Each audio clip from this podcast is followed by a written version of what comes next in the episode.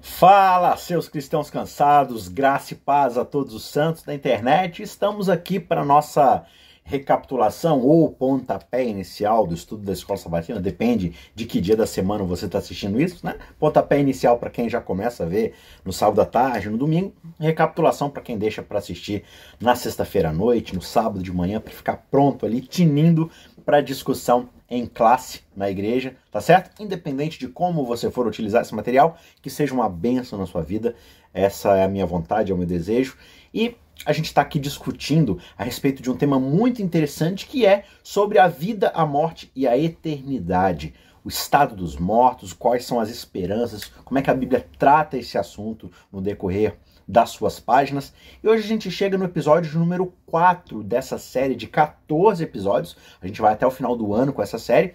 E o título do episódio, do, da lição de hoje, dessa quarta lição, é A Esperança do Antigo Testamento. Então, a gente vai ver basicamente, partindo né, até do ponto onde a gente parou na lição da semana anterior, a gente vai ver aqui sobre a questão de como a Bíblia explora a esperança da ressurreição, especialmente através das páginas do Antigo Testamento. A gente já viu na semana passada sobre a questão de como o Antigo Testamento trabalha a natureza do homem caído, né, dentro da sua expectativa de morte, de não ter mais a vida eterna, de se desconectar da fonte da vida, mas existe uma esperança em relação a uma outra realidade, a uma vida eterna. Então a gente vai ver como essa esperança de ressurreição ocorre no Antigo Testamento.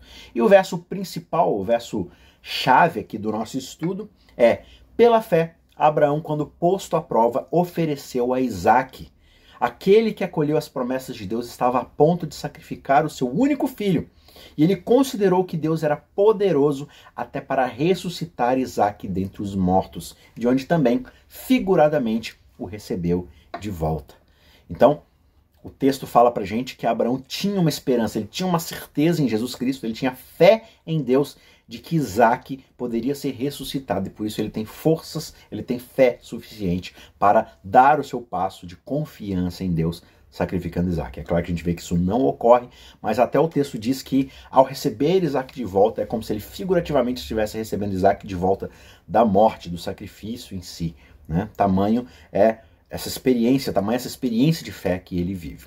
E os três tópicos, os três pontos é, que resumem o tema dessa semana são: primeiro, os mortos viverão novamente. Essa é a promessa do Antigo Testamento. É claro, para aqueles mortos que são fiéis a Cristo, que são justos, né? Segundo ponto, a nossa existência eterna, ela é material, ela é corporal, ela não é metafísica, né? Ela não é uma transcendência da nossa do nosso pensamento, uma coisa etérea, não, ela é real, ela é material, ela é física. E a gente vai experimentar isso com os nossos próprios corpos. A gente vai falar um pouco mais sobre isso também. E terceiro ponto, a ressurreição será um evento coletivo. Será algo experimentado por grupos de pessoas, não uma coisa, uma pessoa de cada vez. Morre, vai, morre, vai. Não. É uma experiência conjunta em um momento, um evento específico da história da redenção.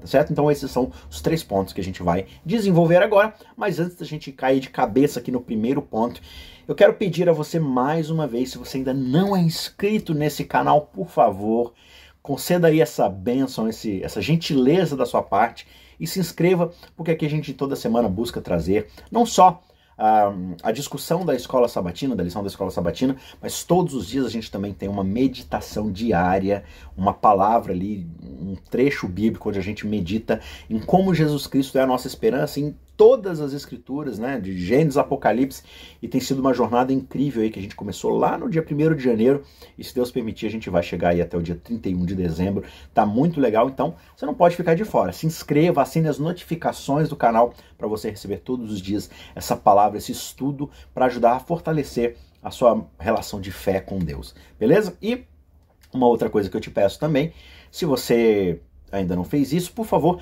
deixe o seu joinha, deixe o seu like nesse vídeo, porque isso ajuda o YouTube a compreender que o vídeo tem relevância e, portanto, ele pode sugerir, ele pode recomendar esse vídeo para outras pessoas. Então, é uma segunda forma de você ajudar esse canal. E a terceira forma de ajudar esse canal é deixando um comentário nesse vídeo, porque também, mesma coisa, o vídeo, o YouTube entende que existe engajamento nesse conteúdo e que outras pessoas também podem vir a se interessar nele, tá certo? Então eu conto com a sua ajuda, não fique de fora, lembrando que ano que vem a gente vai ter materiais novos, a gente vai ter estudos, cursos, bastante coisa aqui que você só vai ficar sabendo se estiver inscrito aqui no canal, se estiver assinando o nosso conteúdo, então eu te peço mais uma vez essa gentileza, tá certo? Se você quiser considerar enviar esse vídeo manualmente no seu grupo de WhatsApp, na sua igreja, no seu Facebook, enfim, nas suas redes sociais em geral, eu fico muito agradecido pela sua ajuda, tá bom? Vamos então para o nosso primeiro ponto aqui, que é os mortos viverão novamente. Lá no Salmo 49, no verso 15, o salmista Davi, o rei Davi, ele expressa a sua esperança de que, ao contrário daqueles que são ímpios, daqueles que não temem a Deus, o Senhor Deus redimirá a sua alma do poder da sepultura. Ele diz que Deus remirá a sua alma do poder da morte e que Deus o tomará para si mesmo. Então é bem interessante que, como a lição mesmo diz, né, é, esse entendimento de Davi ele é bastante consistente com a esperança geral do Antigo Testamento em relação à vida, né, em relação à, à vida eterna, à ressurreição e tudo mais. Essa declaração, é claro, ela não está sugerindo que no momento da morte a alma do salmista vai voando imediatamente para o céu. Não é essa a ideia. A ideia aqui é que o salmista está simplesmente dizendo que ele não vai permanecer para sempre na sepultura, que vai chegar um tempo em que o próprio Deus vai redimi-lo, vai resgatá-lo da morte e vai levá-lo para as cortes celestiais, para a presença do próprio Deus. Né? Você pode encontrar esse comentário especificamente lá na lição de segunda-feira. Agora, a esperança de uma ressurreição dos mortos é um tema bastante consistente nas páginas do Antigo Testamento. Você tem, por exemplo, como o verso de hoje mencionou para gente, a esperança de Abraão na ressurreição, né, que lhe deu a coragem para poder obedecer inquestionavelmente a ordem de Deus de sacrificar Isaac. Que o Novo Testamento também vai comentar sobre isso, né, de acordo com o texto de Hebreus que a gente leu. O próprio Davi, a gente acabou de ver um salmo, né, novamente em contraste com os ímpios, que simplesmente têm a sua porção, ou seja, eles têm a sua recompensa apenas aqui nessa vida então eles precisam aproveitar o que tem nessa vida porque depois não tem mais nada. Mas o salmista coloca a sua esperança em outra coisa além da própria morte, que é a esperança na ressurreição. Então ele diz: olha, os ímpios, eles fazem o que fazem porque tudo que tem para eles é o aqui e o agora. Depois não tem mais nada, eles não vão voltar a viver. Mas para os justos, aqueles que confiam no Senhor, a esperança está na ressurreição, em algo além da morte em si. Né? Você pode, por exemplo, ler Salmo 17, versos 13 a 15. Uma outra pessoa também que experimenta um pouco a realidade da ressurreição é Moisés. Ele é a primeira pessoa ressuscitada da sepultura. E essa experiência foi um testemunho para o povo de Deus a respeito da esperança da ressurreição. Quem vai comentar sobre essa experiência é, de novo, lá no Novo Testamento, o livro A Carta de Judas, no versículo 9. Né? Judas só tem um capítulo, portanto, no versículo 9 de Judas ele comenta a respeito dessa relação ali da ressurreição de Moisés. Uma outra ideia, também uma figura que aponta para essa esperança é a própria oferta, a oferta, né? a festa das primícias, aquele evento onde os israelitas, o povo de Deus era levado a trazer até as suas ofertas ali as primícias, ou seja, os primeiros frutos uh, dos seus animais, das suas plantações, enfim, tudo aquilo que eles recebiam como, digamos assim, lucro do seu trabalho, eles traziam os primeiros frutos para entregar como oferta. E essa ideia, essa festa, esse evento, essas ofertas, elas apontavam para a ressurreição. Né? Justamente a primícia. Por quê? Porque primeiro vem Cristo e depois os seus seguidores. Então, Jesus Cristo seria a primícia daqueles que dormem. O próprio Paulo fala isso lá em 1 Coríntios, no capítulo 15, versos 22 e 23. Cristo é a primícia dos que dormem, ou seja, Cristo é o primeiro a ser ressuscitado e atrás dele vem todos os seus seguidores logo depois. Então, também esse evento já trabalhava essa verdade na mente daqueles que tinham a sua fé, a sua confiança e sua esperança em Jesus Cristo. Comentando sobre isso, a autora Ellen White diz que pela primeira vez né, Cristo daria vida aos mortos, comentando o episódio aqui de Moisés. Né? E como o príncipe da vida e os seres resplandecentes se aproximassem da sepultura, Satanás ficou apreensivo pela supremacia de Cristo. E com os seus anjos maus, ele se levantou para contestar a invasão do seu território, território que ele alegava ser da sua posse. Ele se orgulhava, ele se gabava de que o servo de Deus, Moisés no caso, era na verdade o seu prisioneiro. Por? Porque ele tinha errado, ele tinha pecado, ele tinha cometido coisas contra a vontade de Deus. Só que Cristo não se rebaixou a entrar numa disputa, numa controvérsia com Satanás. Cristo simplesmente apontou para o seu pai e disse: Que o Senhor te repreenda. De novo, está lá em Judas 9, né? Ou seja, o Salvador ele não entrou numa discussão com o seu adversário. Só que naquele momento, ali mesmo, ele iniciou a sua obra de quebrar o poder da morte, o poder desse adversário caído. E ele trouxe então o morto à vida. Ali estava uma prova de que Satanás não podia contestar a relativa, né, relativa à supremacia do Filho de Deus. Ele não podia entrar em disputa com a supremacia desse Filho de Deus, o Filho eterno de Deus. Então, tornou-se para sempre certa a verdade da ressurreição. Não importa o que Satanás faça. Satanás perdeu e foi despojado da sua presa. E assim como Moisés, os justos mortos podem ter a certeza, né, antes de morrer, claro, que os mortos não sabem de nada, mas eles podem ter a certeza de que eles viverão novamente. Você pode acompanhar essa história, essa descrição, lá em Patriarcas e Profetas, a partir da página 348. Então, esse evento da história de Moisés inaugura essa esperança para aqueles que creem em Deus de que Satanás não tem o poder absoluto da morte, a morte não é absoluta. Satanás não tem o domínio sobre a nossa vida. Quem tem é Deus. E ele vai ressuscitar, ele vai trazer de volta à vida aqueles que morreram confiando nele, acreditando na certeza da promessa. Beleza? Ponto de número dois.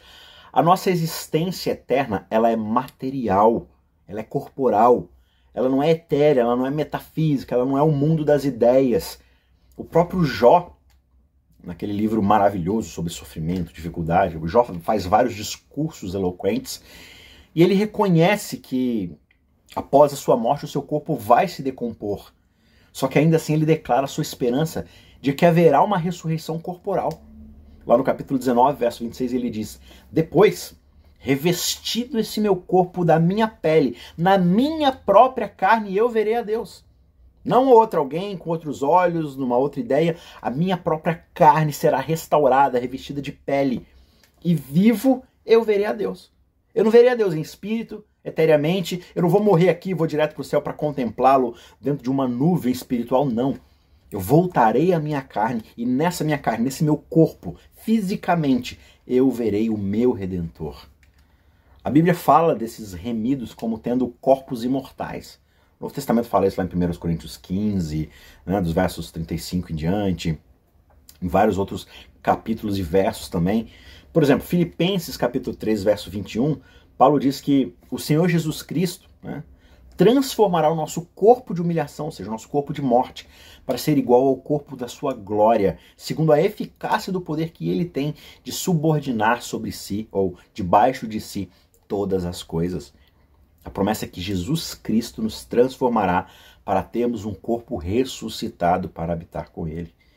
Novamente, Ellen White comenta que Cristo mudará, né, mudará, transformará, restaurará o nosso corpo vil, né, que foi distorcido pelo pecado, e vai moldá-lo, vai modelá-lo conforme o seu próprio corpo glorioso. As formas mortais, corruptíveis, destituídas de elegância, de garbo, poluídas pelo pecado, tornam-se perfeitas, belas e imortais. Todos os defeitos, deformidades são deixados lá no túmulo. Ficam lá. Os últimos traços de maldição do pecado são removidos de nós. Está lá em Grande Conflito, página 644. Olha que esperança maravilhosa. Tudo aquilo que nos lembra o pecado, a mortalidade, os nossos defeitos, aquilo que o pecado distorceu em nós, tudo isso fica na sepultura nós somos ressuscitados, moldados à perfeição do próprio corpo de Cristo. Essa é uma promessa incrível. Terceiro ponto, último ponto, a ressurreição vai ser um evento coletivo, não é uma experiência individual, não é algo que eu morro e já experimento, não, vai haver um evento para isso, um evento muito específico. O próprio profeta Isaías, quando ele está falando da ressurreição, ele deixa claro que os justos serão ressuscitados em seus corpos em um momento específico. Em Isaías 26, 19, ele diz: Os teus mortos e também o meu cadáver viverão e ressuscitarão. Despertem e cantem de alegria vocês que habitam no pó, porque o teu orvalho, ó Deus, será como orvalho de vida, e a terra dará luz aos seus mortos. Ele fala de um evento aqui que ocorrerá, de uma esperança que haverá no futuro. E esse próprio verso ele é esclarecido pelos comentários lá do autor de Hebreus, quando a gente chega no Novo Testamento, de que os fiéis mortos vão se juntar aos fiéis vivos e esses receberão sua herança ao mesmo tempo. Né? Hebreus 11, 39 e 40, ele diz assim: Todos estes, mesmo tendo obtido bom testemunho por meio da fé, falando daqueles heróis da galeria da fé, né? Abraão, Enoque, Sansão, Rabi, enfim, Abel, todos estes, mesmo tendo obtido bom testemunho por meio da fé, não obtiveram a concretização da promessa. Por quê? Porque eles morreram. Só que Deus tinha previsto algo melhor para nós, para que eles, sem nós, não fossem aperfeiçoados. Ou seja, Deus os guardou, os preservou na sepultura, para que quando chegasse esse grande evento de aperfeiçoamento do nosso corpo, do nosso caráter, da nossa glorificação, ele fizesse isso com todos nós ao mesmo tempo. Aqueles que estão vivos no momento onde isso acontece e aqueles que já morreram confiando em Deus, na promessa de que isso vai acontecer. Tudo isso ocorre e juntos os mortos e os vivos são transformados num evento único e coletivo. Ao falar da ressurreição, o próprio Daniel declara que muitos daqueles que dormem no pó da terra ressuscitarão, uns para a vida eterna outros para vergonha e para o horror eterno. Isso está lá no último capítulo, capítulo 12, no verso 2. E é interessante que, conforme você vai estudando mais a Bíblia a respeito desse tema, você vai perceber que a Bíblia revela para a gente que existem três ressurreições. A primeira ressurreição, né, ou a ressurreição para a vida, como descreve Apocalipse 20, verso 5, 6, João capítulo 5, verso 29. Então, a ressurreição para a vida. Essa é a primeira ressurreição. Existe também uma segunda ressurreição, que é a ressurreição da condenação. Você também encontra referências disso lá em Apocalipse capítulo 20. Então, essas experiências de ressurreição, elas acontecem em momentos distintos. Primeiro, para aqueles que são ressuscitados para a vida, e segundo, aqueles que são ressuscitados para condenação. E existe uma terceira ressurreição, que na verdade é uma ressurreição especial que acontece antes dos outros, né? antes desses dois grupos que são ressuscitados. E são aqueles que crucificaram Cristo. Né? Isso está lá descrito em Apocalipse capítulo 1, verso 7. Aqueles que crucificaram Cristo pessoalmente, eles vão ressuscitar antes. E também aqueles que morreram proclamando a mensagem do terceiro anjo, os mártires que morreram em prol da pregação do evangelho, segundo Apocalipse 14, verso 13. E essa mesma ressurreição, exatamente essa ressurreição, é possivelmente essa a que Daniel se refere aqui no capítulo 12, verso 2. E sobre esse texto, sobre esse momento, Ellen White comenta que Todos aqueles que morreram na fé da mensagem do terceiro anjo saem então do túmulo glorificados para ouvir o pacto de paz de Deus com aqueles que guardaram a sua lei. Também aqueles que os traspassaram, o traspassaram, né, segundo Apocalipse 1,7, aqueles que zombaram e zombaram das agonias de Cristo, os mais violentos opositores da sua verdade e da verdade do seu povo, todos estes, eles são ressuscitados para poder contemplá-lo contemplá-lo na sua glória e ver a honra que é colocada sobre ele. E também sobre aqueles que lhe foram leais e obedientes, né? aqueles que entregaram as suas vidas para poder pregar a mensagem do Salvador. Então você vê que, de fato, existem esses eventos. E por mais que sejam três momentos diferentes, eles agrupam grupos, né? eles agrupam pessoas é, dentro de, uma, de um conceito comum. Aqueles que foram fiéis a Deus e ressuscitarão para a vida eterna. Aqueles que foram desobedientes, rebeldes, ressuscitarão para receber o seu julgamento e então enfrentarão o destino eterno da aniquilação. E também um momento onde você tem aqueles que se voltaram perversamente contra Cristo e o crucificaram e se oporam violentamente contra aqueles que tentaram pregar a mensagem de salvação.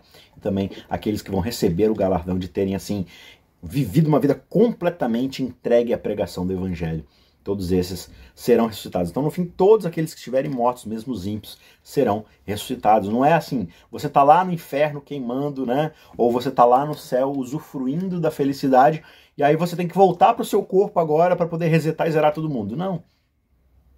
Não era mais fácil simplesmente pegar todo mundo que ainda sobrou e né, enviar cada um para o seu próprio canto? Não. Todos nós somos guardados na sepultura, guardando o destino e o desfecho final das nossas realidades. Ou vida eterna, ou o julgamento para aniquilação, para perdição eterna. Então, concluindo, eu quero ler aqui mais um texto de Ellen White, onde ela diz: Ó oh, maravilhosa redenção! Há tanto tempo objeto das cogitações, há tanto tempo esperada, contemplada com ávida expectativa, só que nunca entendida completamente. Os justos vivos são transformados no momento, no abrir e fechar de olhos. A voz de Deus foram eles glorificados, e agora eles se tornam imortais. E com os santos ressuscitados são arrebatados para encontrar o seu Senhor nos ares. Os anjos ajuntarão os seus escolhidos desde os quatro cantos da terra, de uma até a outra extremidade dos céus. Criancinhas são levadas pelos santos anjos aos braços de seus pais e mães. Amigos há muitos separados pela morte se reúnem para nunca mais se separarem, e com cânticos de alegria eles sobem juntamente para a cidade de Deus. Jesus abre amplamente as portas de pérolas, e então aquela voz, mais bela, mais doce, mais harmoniosa do que qualquer música que já tenha soado aos ouvidos mortais, é ouvida dizendo: A guerra acabou, o conflito está terminado. Venham, benditos do meu Pai, e recebam como herança esse reino que está preparado para vocês desde a fundação do mundo. É de arrepiar, né? Essa é a nossa esperança. Uma esperança que não está simplesmente no Antigo Testamento, mas que desde o início da história é uma promessa feita para nós. É algo que nos é prometido. Desde a fundação do mundo, a promessa da ressurreição e da herança de viver com Cristo é uma certeza.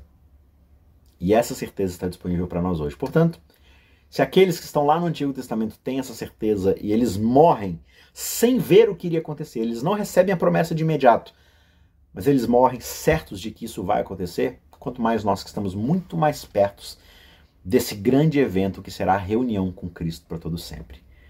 Tá certo? Então, estude aí o Guia da Solução, veja os outros textos bíblicos que a lição traz para que você possa ter uma boa discussão na classe da Escola Sabatina e você tem aí toda semana para poder é, se ampliar nesse tema que vale muito a pena, porque traz de fato muita esperança para nós nesse mundo que é tão difícil muitas vezes da gente viver, da gente experimentar as coisas que a gente experimenta, enfim. Mas essa é a certeza que a gente tem. Apesar de tudo, mesmo que a morte chegue para nós, nós, como disse Jó, na nossa carne veremos o nosso Redentor que vive para todo sempre. E com ele poderemos viver para todo sempre, tá certo? Que Deus te abençoe, te dê uma ótima semana e a gente se vê na semana que vem para mais um estudo, tá certo? Um grande abraço e até lá.